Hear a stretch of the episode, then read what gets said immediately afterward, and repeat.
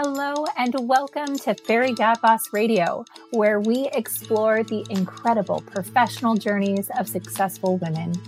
Join us for candid conversations about lessons learned and how we can come together to support one another, drive change, and shatter the glass ceiling. Welcome to Fairy Godboss Radio. Today I am joined by Heidi Herbrand, Vice President of Talent Acquisition at GE Aerospace. Heidi, welcome to the show. We're so excited to have you here today. Thanks, Gabby. I'm really excited to be here. Thank you. Heidi, we would love to get started by hearing more about your career journey. How did you get to where you are today? Yeah, well, that is a long story. I'll try to keep it short. I've had over 30 years' experience in both talent acquisition and HR. And I would say my career evolution has really been a product of three things. One is a natural desire to learn and to be challenged. Two is I've always really been focused on the work. So, not so much the title, but really about the work and the alignment with an organization's cultural tenets and behaviors. And then, three, many times during my career, I have asked for the opportunity or taken advantage of the offer to do more or take on more. And I think those three things have really been influential in how I have gotten to where I am today. That's wonderful and great advice for those who are interested in following suit. I took down some notes there. When you talk about your career path and your wealth of experience in the HR and talent acquisition space, I think about all that those teams have experienced in terms of the change and the transitions that have happened in especially in recent years. How did you personally navigate these transitions and what were some of the crucial decisions you had to make along the way? Yeah, I think it's been a really interesting uh, last few years. Our teams, specifically in GE, have gone through a lot of change and transformation. Um, and I think the key to navigating those times has been focus on the positive, be flexible, and we are incredibly resilient at GE. So I think those things have really helped us navigate the change and the turmoil in a way that has positioned us for continued success. That's wonderful and so important, not only from an individual level, but a leadership standpoint. So, your team has been lucky to have you leading the way and demonstrating those skills and competencies. In addition to some of those those characteristics, we know that gender dynamics can influence the trajectory of one's career, shaping both the opportunities and, and challenges, some of which we'll talk about today. I'd love to learn more about your personal experience and has gender played a role in your career? I think as a woman, gender just naturally um, has an impact. Um, and I would say probably a pivotal point for me was early on in my career as I had children. That created some real challenges in terms of how to balance work and home. And it was really hard, super hard. When I was at work, I was finding I was thinking about home. And when I was at home, I was thinking about work. And so for me, I took the opportunity to ask for that balance and took a reduced work schedule. So I went to a four day work week. And that was the balance that worked for me because I found it allowed me to really focus. When I was at work, I could focus on work. And when I was at home, I could focus on my responsibilities at home. And so I think being clear on what you want and not being afraid to ask for that is key it's so important. It's so important for all people, especially those who are listening in who are working moms. I'm one of them and I have gone through that experience. I go through that experience. It's not easy. So I appreciate your insight and your feedback. At Fairy Godboss, we recognize that the connections we forge with others, especially like us who share some of those same experiences, can be profoundly impactful. So, with that in mind, could you share your insights on interactions you've had with other women in your career and maybe some who've had a great influence on you?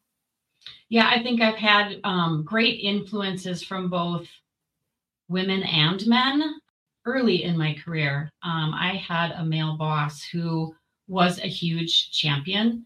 I think he helped me establish and understand professional equity as someone who was in her mid 20s calling on CEOs, CFOs. He really helped me understand that being a professional was equitable. And so mm-hmm. my time was just as valuable as their time. My position was just as critical as theirs.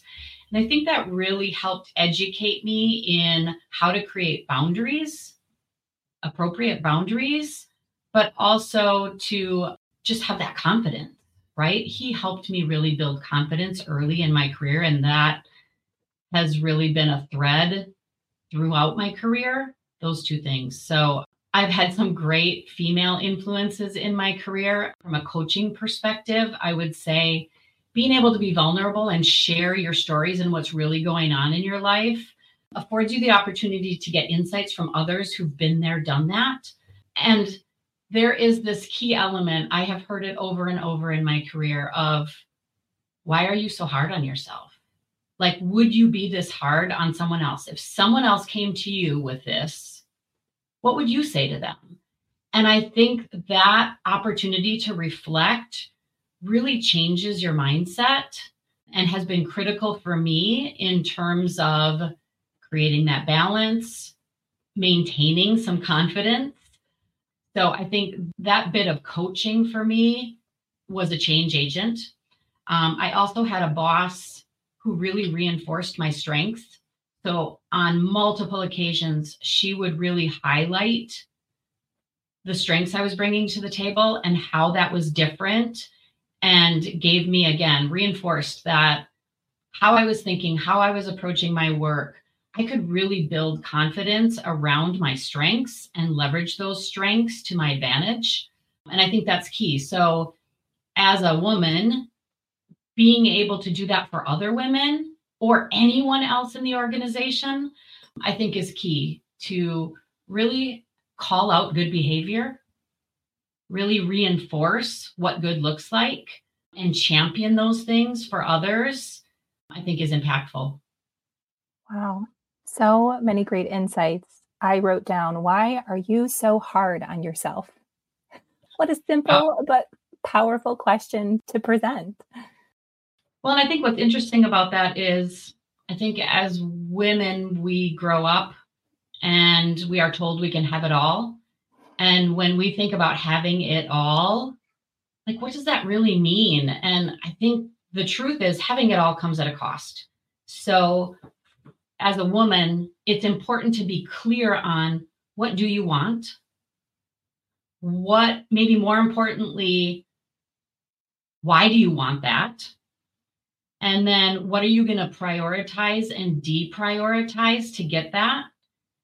Because you can't do it all and do it all well. So be really clear and intentional on what do you want, why do you want it, and then work through the prioritization, deprioritization, so that you've got kind of that framework and those boundaries set that afford you the opportunity to continue on that path. I agree 100%. I once heard you can have it all, but not at the same time. Yeah, truth. and it's true and it's, it's tying back to the same feedback that you shared that we have to prioritize right? And and perhaps we can have it all but something's got to give. And yeah. maybe maybe one thing takes precedence over another at a given moment at a given chapter or season. So so important. Thank you for sharing that. And and you shared quite a few sentiments about folks within your community who have been advocates, mentors, champions for you along the way. In the spirit of fostering that strong sense of community, how do you go about mentoring or supporting other women? Yeah, I think that is, it's just part of how I operate. So it comes in my week over week connections with my team, offering the opportunity to talk about life, not just work. I think I offer the connection out there more broadly So it's an extension that I proactively make to others. So I mentor quite a few people. I think I recognize and celebrate good behavior. That's just part of my day to day routine. And I really tap into and reinforce allyship across the organization, right? No matter no matter who, no matter what, no matter where. So how do we create the connections, reinforce good behaviors and then bring others into that? Amazing. Amazing. I'm curious. I'm sure there have been many lessons you've learned along the way.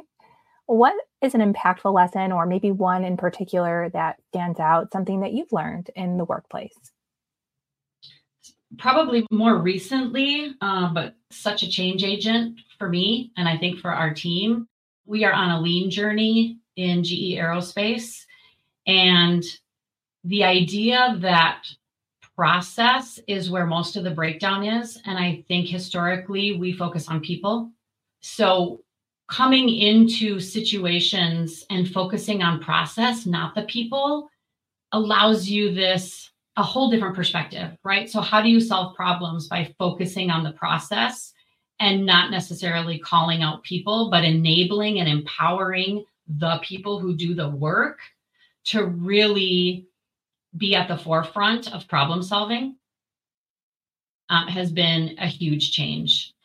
I think it's so easy in the day to day work to get, we either focus on what are other people doing wrong, or we're self focused on how could I be better? What did I do wrong in that situation versus really taking the people out. And I don't mean by marginalizing people.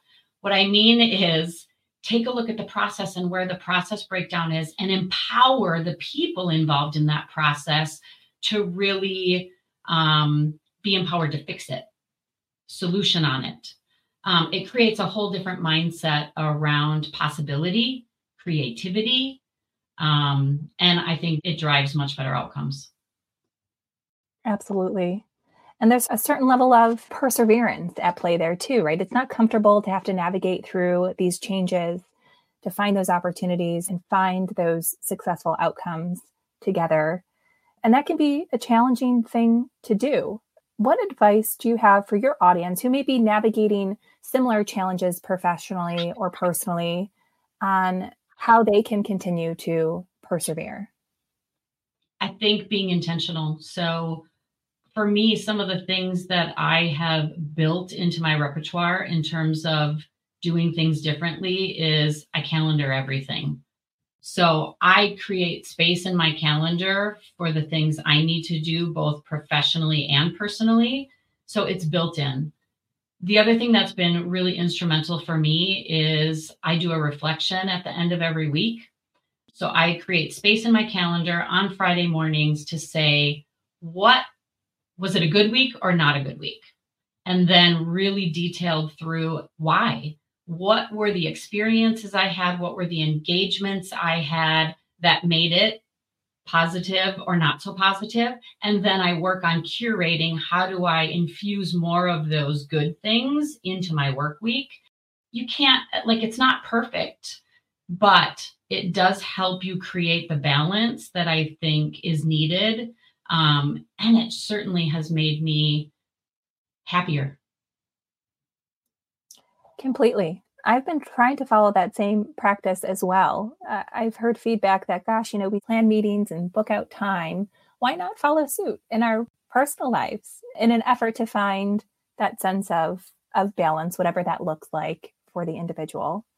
Really great insights and feedback, Heidi. Thank you so much for sharing that with us. What advice would you have for those who are listening in and interested about career opportunities at GE Aerospace?